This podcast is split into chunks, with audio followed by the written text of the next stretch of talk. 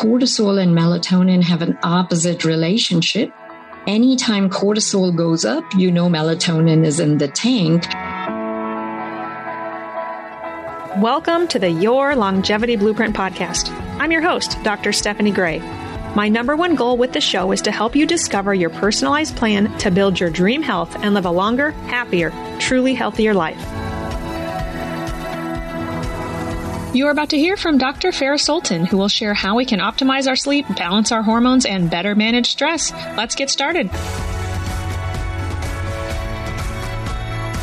Thanks for joining me for another episode of the Your Longevity Blueprint podcast. Today, my guest is Dr. Farah Sultan, who's a medical doctor, double board certified in family medicine and functional and regenerative medicine. She has trained and worked in three continents in India, the UK, and the US. She's a medical director and CEO of Vitalogy Wellness and MedSpa and is the founder of the Mandala Method. She's an international award winning speaker and expert in sleep and hormone balance and has helped thousands of women regain their sleep, energy, and youthfulness without the use of addictive prescription medications. She lives with her husband of 23 years and three children in Birmingham, Alabama, and loves to travel, read, garden, cook, and is into biohacking. Welcome to the show, Dr. Sultan. Thank you, Stephanie. So great to be here. Thank you for having me. Well, tell us your story. So, how did you become so passionate about optimizing sleep and managing stress, and then go on to really speak about that? Yeah, so I think most of us have gone through our own stories and then we are able to help others to recoup restorative sleep. So when I was going through my residency, it was a very stressful time. I was up all night and then I had to work all day the next day to the point that one day I was actually pregnant with my first child and driving home and I fell asleep on the wheel. Um, someone just honked at me when I just woke up before hitting the side of the highway. And so wow. that was such a wake up call for me. And um, literally, I, yeah, yeah. it was really a matter of prioritizing my sleep because it was crazy the hours that we work in our training and residency as doctors. And we don't do enough of self care to take care of the others that we're helping. And then I had another health crisis straight after my delivery of my first baby, where I had an emergency C section. And uh, that was some really fearful moments for me because everything was crashing my heart rate, my blood pressure, my oxygen saturation. And so was my baby's. And we were rushed to the emergency C section, ended up in the neonatal ICU. And then after several days, we made it back home.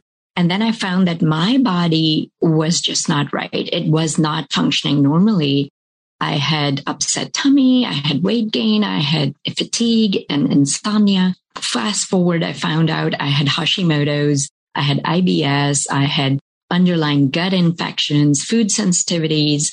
And despite numerous attempts with all my medical training, I couldn't find the answers and the help I needed until I had to figure it out, get extra training, which I'm sure you've been through something similar. And that's when I decided that this was going to be my life's purpose and passion is to help others restore and recover their health, their sleep, their hormones to make them live a fulfilled life. And if I could do it, so could others. This is funny on on this show. The last question I asked that I I prepped you for um, is to always ask my guests their top longevity tip, and typically I would say the most common answer is sleep. To really optimize sleep, it's just very important, and it's the most common answer. And it's okay if that's your answer too, but but why do you think that is? So why is sleep such a game changer when it comes to longevity? So if you imagine sleep is one third of our lives are spent sleeping. And it is where all the restorative functions happen. And that is really the game changer when it comes to longevity, but also not just living longer, but improving the quality of life.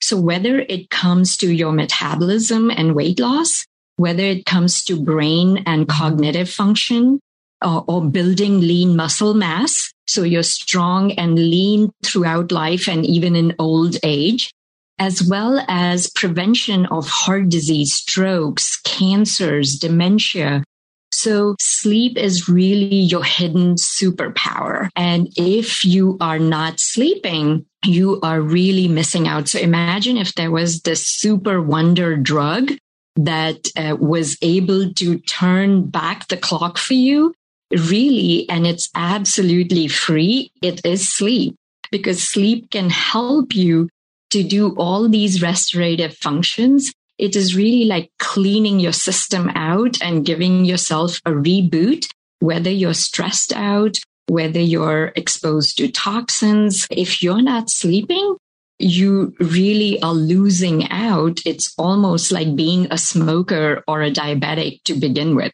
What should we shoot for? For those of us who track our sleep, like I'm wearing an Oura ring, a lot of my guests have, and you too probably as a biohacker, as your bio alluded to. Uh, what should we shoot for in regards to deep sleep and REM sleep? And can you speak to some of that? Sure. So one of the things is there isn't a magic number. And yes, it varies, but anywhere between six to eight hours is great. If you're sleeping less than six hours, you probably are not uh, performing at your 100%. And maybe in your 20s, you were able to get by with just four hours of sleep. But as we get older, even in our late 30s, it's just a matter of prioritizing sleep. And also studies have shown that sleeping excessively greater than nine to 10 hours a day on a long term basis is also counter beneficial and can increase mortality rates. And that's why uh, to know what your sweet spot is. Yes, these devices are the thing of the future where we will even just like we have Alexa, we will have thermostats tell us when our body temperature and our room temperature can be synced. So we can sync it with our sleep time and fall asleep easily and even sync our darkness in our rooms with the curtains and blinds and things like that. So we will have technology can be, as you know, good and bad and devices have really played havoc with our sleep, but they can also be used to our advantage to help us sleep better. Let me go back though. I want to go back. I want your opinion on the deep in the REM because honestly, I can speak to this. I've had, you know, nights where I sleep eight hours, but I get really, it's crappy sleep. Or maybe I only get seven, but I get really good sleep. So yes, we can say six to eight, but I feel like there's more to that. We got to dig deeper. So what's your opinion on the deep in the REM hours we should be looking for? As you know, we go through these cycles of 90 minutes where you go through the deeper and the lighter sleep stages, which can be anywhere from four to six such cycles in a night. And so, um, what the studies show is that both the REM sleep, where we actually dream, is really key, especially when it comes to relieving stress, being creative, retaining our memories and learning process, as well as really things like trauma and emotions, uh, we can really get a leg up if you're in that REM sleep. And REM sleep occurs usually later in the night and you can have as little as 45 minutes to an hour and still wake up restfully remember your dreams. And then the non REM sleep, which is the deeper sleep, but not associated with the REM uh, movements is also key and which occurs in the initial phase of sleep, which is really important for memory to be made. So the superficial brain centers then transfer memory to the deeper cortical areas during that initial phase of non REM sleep. And so if you sleep, say 90 minutes and then you're wide awake, that could be working against you. So we, and that has to do with your cortisol, your insulin, the environment, all these toxins, all of that. So if those are in balance, you can sleep restfully through the night without the use of prescription addictive medications. Sure, sure. I want to go back to dreams in a, in a moment. I've had past guests that I've kind of asked the same question that I just asked you, like how much deep in REM sleep should we get?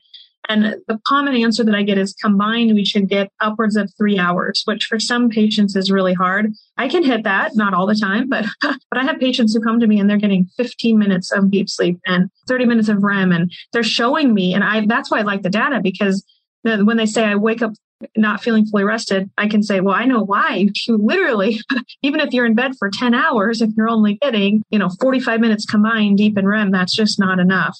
And I think that's where supplements, not medications, but supplements can help and changing the environment and lifestyle and whatnot. But would you agree that maybe three hours of combined deep and REM would be amazing if able to a obtain? minimum? Yes. Yep. Mm-hmm. Yep.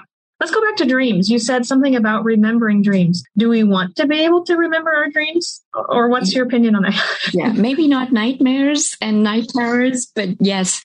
So dreaming historically, as you know, are associated with creation and memory. So uh, the periodic table was dreamed up, the formula for the benzene ring, and songs by the Beatles and the Doors were literally in the stages of deep REM sleep and dreaming that it occurred, especially that time just before waking up early in the morning. And so really if you have something that is unresolved or even some emotions that happen during the day or something that you've been thinking about, dreaming is really that stage because people say, why dream? What is the purpose of dreaming? And so, because literally you could be totally psychotic, right? In your dreams, doing unimaginable things or places and, um, uh, so, and hallucinating and delusional. But and then you're totally back to reality. So why even dream? But the key to dreaming is that it does play this key role in our emotions uh, to really kind of help with things like trauma, anxiety, depression, stress. But it also helps us make memories and to be creative. So if we didn't dream, we wouldn't be half as creative as we are. And that's one reason why alcohol can really impair things like deep sleep as well as memory and creativity, which kind of defeats the purpose. So what about patients who say, I never dream? I never dream. Is it possible that they're just not hitting deep in REM sleep and that's why they're not dreaming. Mm-hmm. Yeah. And I've had people say they had stopped dreaming. And when they were able to restore their sleep, they were able to start dreaming again. And they were so pleasantly surprised. They were like, I haven't dreamed in years and now I'm dreaming again. And so, yes, you should be dreaming and you should be remembering your dreams ideally. And, um, you know, uh, dreams can be linked, as you can imagine, to the day's events or things that have been mm-hmm. on your mm-hmm. mind. They yep. may be in a different realm mm-hmm. in the mm-hmm. dream, but they kind of make sense and are correlated. I've been told at one point, I haven't thought about dreaming in a while until this interview, but I've been told at one point that dreaming is where you convert some short term memory into long term memory. Is that mm-hmm. correct? That's right and the reason why we may have some really weird dreams, like maybe, let's say you found out, um, I'm making this up, your aunt had um, lung cancer. The same day your son gave you a sticker of a purple elephant. You may have a dream of your aunt riding a purple elephant. That's totally your, your body is kind of connecting the dots from the day, trying to convert short to long term memory, but you may end up with these really weird dreams. Is that inaccurate? Not at all. It's it's totally true. And so I've found that exact same scenario happened that I've connected some things in a vague, weird manner, but it's so interesting. so, how is hormone balance connected to sleep? I have my own opinion on this, but let me hear let me hear your answer to that. It is most definitely related to hormonal balance. And so when we think of hormones, usually we think of say sex hormones or female hormones. And yes, they do play a huge role because it's complex. It's not hormones by themselves, but it's this interplay between our brain, our, the whole hypothalamic pituitary adrenal gonadal axis, but also our insulin and cortisol all interplay along with our gut health. So these two systems are always in crosstalk. And that's why, especially in women uh, who undergo such dramatic changes in their hormones, whether it's in puberty, whether it's the childbearing years, whether it's perimenopause or menopause. So with these changes in the hormonal levels, it can certainly impact sleep, especially restful sleep, but also mood, memory, brain fog, all of those things. And so anytime there's a shift in any of these hormones, especially hormones that are so protective of the brain, then it will uh, impact sleep in more ways than one. And so that's why it's important to know that, to measure that, to balance that. And you don't have to take a hormone as a prescription to do that. Although I do help women and men with bioidenticals, but, but there are many things even prior to that that can help. And more importantly, it's not enough to just say, measure hormones and give someone hormones, but really the interplay between the immune system, the gut, the friendly gut bacteria, as well as the stress and the insulin. So your blood sugar balance, all that plays a role in your ability to sleep through the night and stay asleep and wake up rested and falling asleep as well. Yes, yes. I'm going to reshape kind of how you answered that question. that was a good answer. But um, many times I tell patients that having low progesterone, you know, may contribute to problems falling asleep, and then low estrogen could contribute to problems staying asleep if they're waking up with hot flashes and those vasomotor symptoms, night sweats, whatnot. But as you were kind of mentioning, high cortisol or even low glucose, patients' blood glucose is dropping in the middle of the night. Those reasons or those can be explanations for why patients are waking up in the middle of the night. Um, I want to I want to go multiple directions, but let's stay on the topic of cortisol, high cortisol for a minute here, because stress, being in that fight or flight um, mode, can really raise cortisol, which can impact our ability to sleep. I guess you tell us. Maybe I just answered the question I'm going to ask. You tell me why you think stress is the biggest wrecking ball for our hormones and our sleep. Yes. So we really don't attribute enough as to how much of a role cortisol can play in terms of our sleep.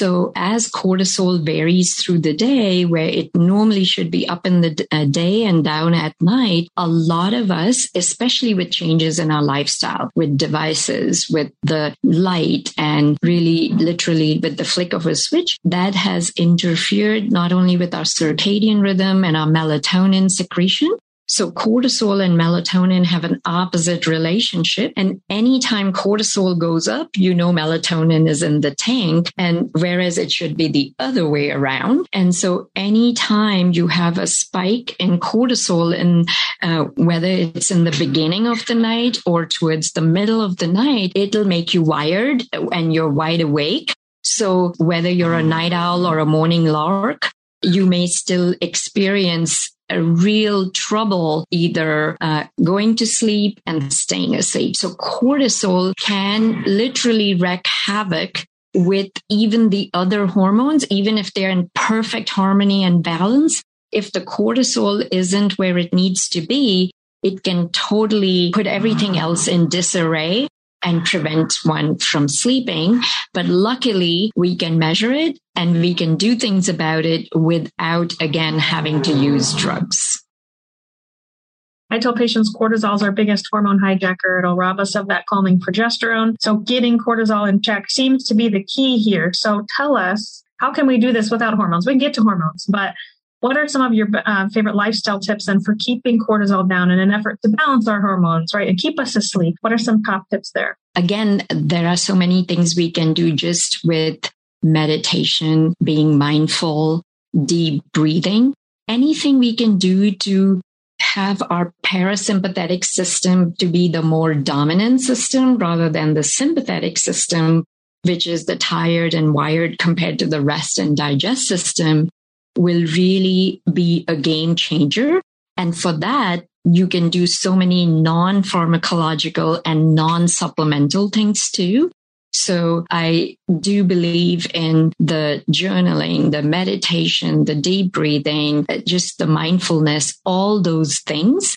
And then even during the day, exposure to sunlight, our uh, rhythm that is our natural clock is in sync with the sun. So getting out in the sun, making sure the room is dark and cool and noise free can make such a big difference. And in terms of the cortisol, then yes, the next step would be the supplements. There are many adaptogens that can really have been around for centuries that can make such a big difference in helping with the sleep and balance that cortisol. Can you mention some of those? What are your favorite top adaptogenic herbs? So I love theanine because uh, it has absolutely no side effects and especially for staying asleep. And all it does is calm the brain. It's a green tea extract with no caffeine. So that's one of my favorite. And then ashwagandha, rhodiola, and magnolia extracts are, uh, and phosphatidylserine would be my other favorite ones, along with magnesium itself that can really, really impact the quality of the sleep as well. So not just in terms of falling asleep, but staying asleep. Yep, agreed. I love theanine. It's probably one of my favorite supplements. And the downside is it has a very short half life. So for many patients, they have to dose it multiple times a day or if they take some to get to sleep and then they wake up, they may need to take more to get back to sleep, which is fine. Doesn't interact with anything. It's even safe for pregnant ladies. So that's one of my go-tos for have pregnant and patients too. Yes. with insomnia. Yes. And children. So huge fan of that. Tell us, let's, I guess let's go to another way to balance our hormones. So we just kind of talked about keeping stress down, lifestyle practices for helping and supplements that can help manage stress and cortisol. But what are some other tips for balancing our hormones before we get to hormone replacement therapy? So definitely food first and nutrition. So avoiding foods that are laden with toxins because they can interfere with our hormones. So xenoestrogens that come from outside the body can have a big role in causing more estrogen dominance.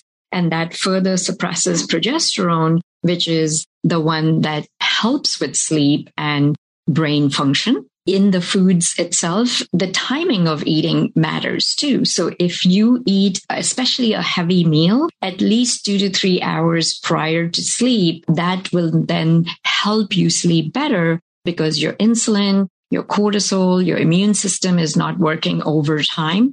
And if you have hypoglycemia, you're diabetic and have a small snack at bedtime, it, that may be okay. But yes, intermittent fasting has multiple benefits, including for sleep and for balancing hormones. Other things that one can do is exercise. So exercising itself can help us balance our hormones better. And we can do make sure our gut health is good. So if you don't have a bowel movement that's normal every single day, again, uh, that can interfere with your hormone balance, especially between estrogen, progesterone. And you're recirculating these estrogens that are then causing a ton of problems, including hormonal imbalance, leading to weight gain and irritability, moodiness, and even eventually risk of breast cancer.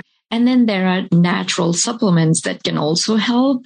For example, I love chasteberry and Vitex and even the B vitamins, fish oil, vitamin D, zinc that can really help us and the cruciferous vegetables balance our hormones, which in turn can help us balance our sleep better. And then we can always measure our adrenal hormones.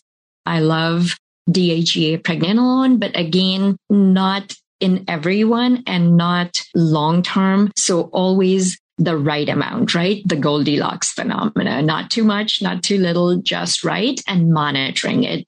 Here's it and go forth and that be it. No, you got to keep an eye on things. You mentioned food first. So let's go back to food just to clarify for the audience. So you were saying some foods can contain xenoestrogen. So which foods are you saying not to eat? And then you mentioned some foods to eat, like the cruciferous vegetables, which would be more like, for the listener, just to explain, broccoli, cauliflower, bok choy, kohlrabi, um, foods that when you cut them, there's a crux or a cross there. So like not spinach, but the cruciferous vegetables, uh, uh, kale actually does count. So tell us what foods we should not be eating again for our hormones and which foods specifically, like name them if you can. So the foods, especially when it comes to proteins, make sure they're organic, grass fed or pasture raised because when they are being injected, these animals with hormones or being fed corn and soy, it's like we're eating those foods and they are interfering with our hormones. When it comes to soy, especially GMO soy, which is abundant even in healthy foods as soy lecithin, it can interfere with the hormones. So it's not like soy is bad, but the kind of soy that most of us are exposed to. And by also avoiding fish that is farm raised instead of sustainably caught because it can be toxic with mercury and other PCBs. And we want to avoid those kind of foods that are highly sprayed with pesticides because they go into your liver, into your fatty tissue, and your breast is a fatty tissue and they can also again occupy the receptors that normally would be occupied by your hormones like estrogens and interfere with hormone balance. And the foods that you want to eat more of are herbs, spices, so ginger, garlic, turmeric. I love those onions as well as carrots, broccoli, Brussels sprouts, that whole family. And also uh, you have grapeseed extract like resveratrol. So all of these foods actually help you and support your liver, which is your biggest organ for detoxing excessive xenoestrogens from your body naturally. So you're just supporting those pathways by eating these foods. Totally agree. I'm going to, you mentioned meat, but I'm going to throw in dairy also because you were saying how important it is to eat organic proteins like there was chicken, right? Poultry, but also um, red meat. Well, what comes from cows is not just red meat, but dairy products. And then those dairy products, you know, those cows are in, not just injected with hormones, they eat the mold laden grains. Then we get the milk from them that's stored in plastic. I mean, there's layers and layers of endocrine disrupting chemicals with dairy consumption. And yes, organic is better. Yes, opt for organic when you can, but, but all these little steps can really add up, as you're mentioning, to improving our hormones and our sleep and whatnot. What are your thoughts on EMFs and sleep disruption? Yes. So I definitely am a big proponent of setting your cell phone to airplane mode when you sleep. But even those pesky electronics can emit when you have Wi-Fi. Now you have 5G. So EMFs or dirty electricity can also play a role in interfering, especially with hormones like cortisol which can then interfere directly with the quality of sleep. Totally agreed. You can easily get a cheap outlet timer to plug into the outlet that your router, right, for your Wi-Fi is plugged into. And then you can set it. We've done this before. We'll, we'll set it from 11 p.m. to 5 a.m. My husband's up really early, so he wants the internet at 5 a.m., but I don't want it going while we're sleeping. So you can get a very cheap outlet timer or we even then we upgraded to a system where we can just with the click of a button cut the juice to whatever rooms and outlets in the house we want to shut off any sort of dirty electricity. And yeah shut off the wi-fi. So or, uh, the growing brains of our kids. Yes. And that again with my Oura ring i can track. My sleep is always better when there's no interference with the emfs so tell us can you kind of tell us your sleep routine your sleep hygiene like on a daily basis some things that you incorporate? Maybe it's everything you said but don't, don't hold back. Tell us what you what do you do? It really starts in the morning. I do love grounding. Like I feel I've missed out if I'm in a hotel and can go bare feet and stand on the grass outside with the sunshine on my face early in the morning. I do like to start with good hydration, meditation, and yes, I do check my Oura ring. I do do intermittent fasting. So uh, in the morning, I do love my coffee. So I have it black and I do add some mushrooms and ashwagandha to my coffee. And then in the evening routine, I try to get out in during lunchtime in the sun as well. And then the evening, as soon as I like to actually, uh, one of my favorite things to do is to watch the sunset with my family. And then my blue glasses, uh, blue blocker glasses uh, come out and I feel they're a game changer in terms of of helping the melatonin rise. and dimming the lights. I am a big fan of turning the intensity of the bright lights down approaching bedtime. And then again at bedtime with dinner, just that sense of leaving work alone because work is always going to be there and spend quality time with my family, with my kids, having uh, dinner together, having a nice conversation. Then I do like to take chamomile tea. I do enjoy that. And that's part of the fasting. So when you have water or herbal teas, it counts with the fasting. I do like to take a warm shower before bedtime. I even do saunas just before the shower uh, with infrared light, which can also help not only release the toxins, but help with better sleep. I do have a chili pad on my bed to lower the temperature. My husband and I will use it at different temperatures. so I like mine lower. Uh, like you mentioned, Stephanie, turning out the uh, Wi-Fi on my phone and and trying not to use devices. I prefer reading a actual print book. That's like the best and then I do take my supplements and so magnesium is along with, um, and I do take progesterone, uh, bioidentical, as well as uh, taking uh, the something like the theanine. I love that. And I'll take it in the evening time too, just to kind of get me in the right mood. I've used mouth taping which is something we didn't talk about your breathing and your breath and how sleep apnea can also really interfere. So I actually have the opposite problem. I clench my teeth. So I do use a retainer at night. So I don't have a problem of snoring and uh, opening my mouth at night, but that can be a game changer to use mouth taping. I do like to also use music or meditation while falling asleep even if I'm in a hotel room, that always works. Even if I'm in a different, strange surrounding, it, it helps me drinking filtered water to take out the toxins, all of that. I would say are some of the things that I have found to be game changers. Yeah, thank you for sharing sharing that, walking us through your day. Well, I asked you a question about the chili pad.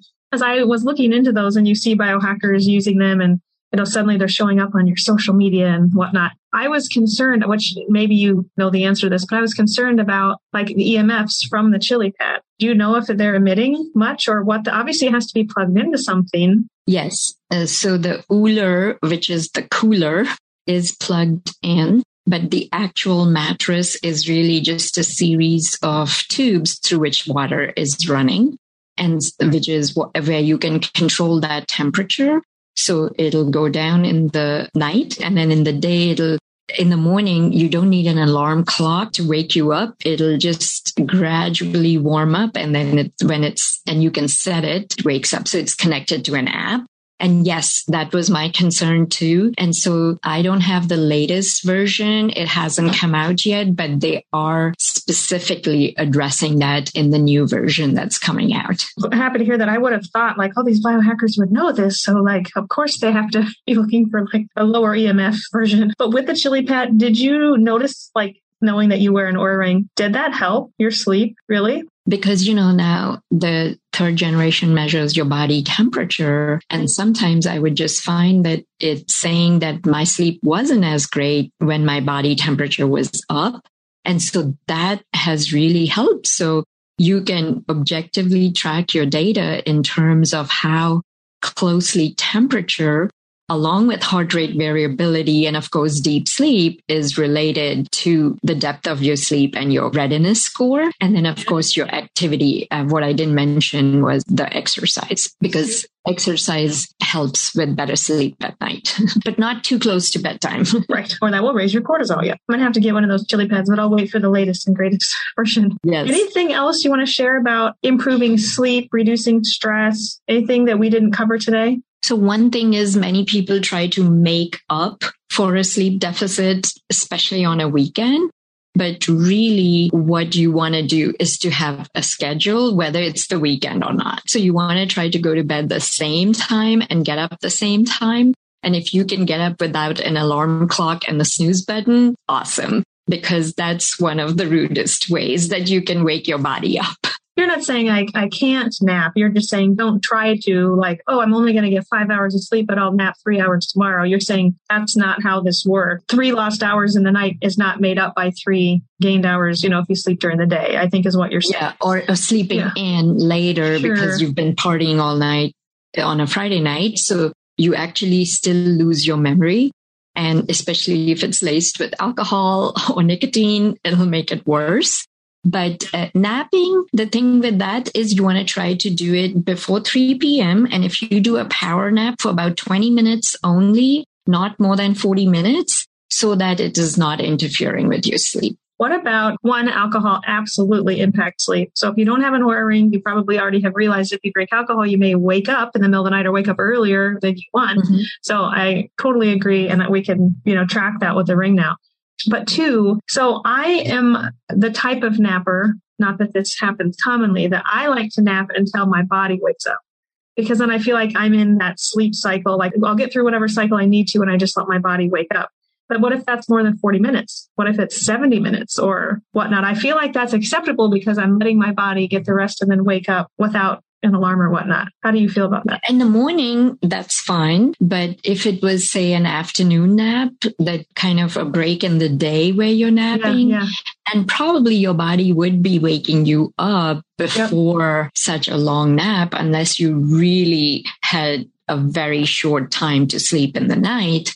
And then, yes, maybe you were in deficit and you were making up for that but yeah, and, and you would have seen that with your Oura ring that yeah, it'll um, say like it'll know, even the time spent in bed matters, not just the duration of the sleep, and that can actually improve your score. So yes, I agree. That is okay that you listen to your body. And if you have to get up a little later because maybe you went to bed a little late, you had something going on, but trying to stick to a schedule does help uh, uh, generally. But uh, the thing about napping, I'm, I'm talking more about, say, an afternoon nap. Then you want to try to do it, say, after lunch, because many cultures do that in Spain with siesta time. And there's nothing wrong with that. And maybe our ancestors did it too. Maybe there was a lull in the afternoon uh, when the sun was up and they were in the shade, but then they were up. It wasn't for hours. Right, of uh, course. Just yep. for survival too. I am, um, by the time this podcast airs, I don't, I don't know how old my son will be, but I'll, right now he's three. And so he's just getting out of naps, which is very unfortunate. Kind of nice on the weekends when after lunch he wants to take a nap. And that's when I'm saying, well, I'll lay down too and he may sleep much longer than I do, but I'm just kind of letting my body wake up. And then it's interesting to see how the Oura ring picks up that nap and adjusts my sleep score. Usually it improves the sleep score, which is just, you know, exciting to have that, that data. But I think the time for naps may be quickly fading, unfortunately. and that's a whole another chapter really in that, uh, you know, young moms with young babies and sleep. yeah. Yes. We won't go there yet, but they, they need more sleep. It's okay for them. um, well, thank you for coming on the show today. I do want to wrap up with a few last questions. Tell us where listeners can find you, kind of what your website is. And I know you have a free gift as well. I'm on TikTok and Instagram as at Farah Sultan MD, and my website is uh, Wellness and Med Spa. And as a free gift, I'm offering a masterclass with stress, sleep, health, and hormones. And we'll post that link in the show notes for sure. So, last question. You've given us a lot of tips today, but what's your absolute top longevity tip? I would say sunshine and circadian rhythm because that we have lost our circadian rhythm. And I see so many people work the graveyard shift and have some of the worst sleeps and cortisol levels. And so really sticking to your body's natural clock and syncing it with that of the sun can really help. Love it. Love that sunshine. Not many people have said that. Well, thanks again for coming on the show today and sharing with our listeners how and why they should improve their sleep and reduce stress. You again provided lots of tips today. All very much welcome. Thank you so much. Thank you. That was amazing. Thank you for having me. I truly enjoyed hearing all the habits she incorporates on a daily basis to better her health, reduce stress, and improve her sleep. She encouraged me to look back into that chili pad, or at least until I get one, keep the temperature down in my house at night. I've mentioned this on the show before, but again, as a reminder, if you need help creating an EMF free sleep sanctuary, contact emf pollution solutions.com. This can help you locate EMF producing sources, clean up your dirty electricity in the home, and reduce your energy usage. They can help you install a sleep switch to turn off all electricity raising your body voltage while in bed and ultimately reduce your exposure to EMF radiation in your home while you sleep at night with EMF mitigation. This sounds silly, but it's made a world of a difference in the sleep of our household. Be sure to check out my book, Your Longevity Blueprint, and if you aren't much of a reader, you're in luck. You can now take my course online where I walk you through each chapter in the book. Plus, for a limited time, the course is 50% off. Check this offer out at yourlongevityblueprint.com and click the course tab. One of the biggest things you can do to support the show and help us reach more listeners is to subscribe to the show.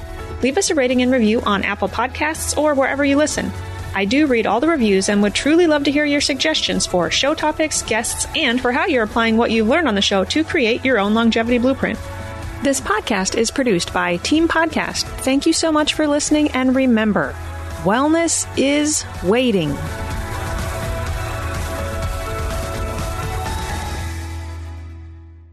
The information provided in this podcast is educational. No information provided should be considered to be or used as a substitute for medical advice, diagnosis, or treatment. Always consult with your personal medical authority.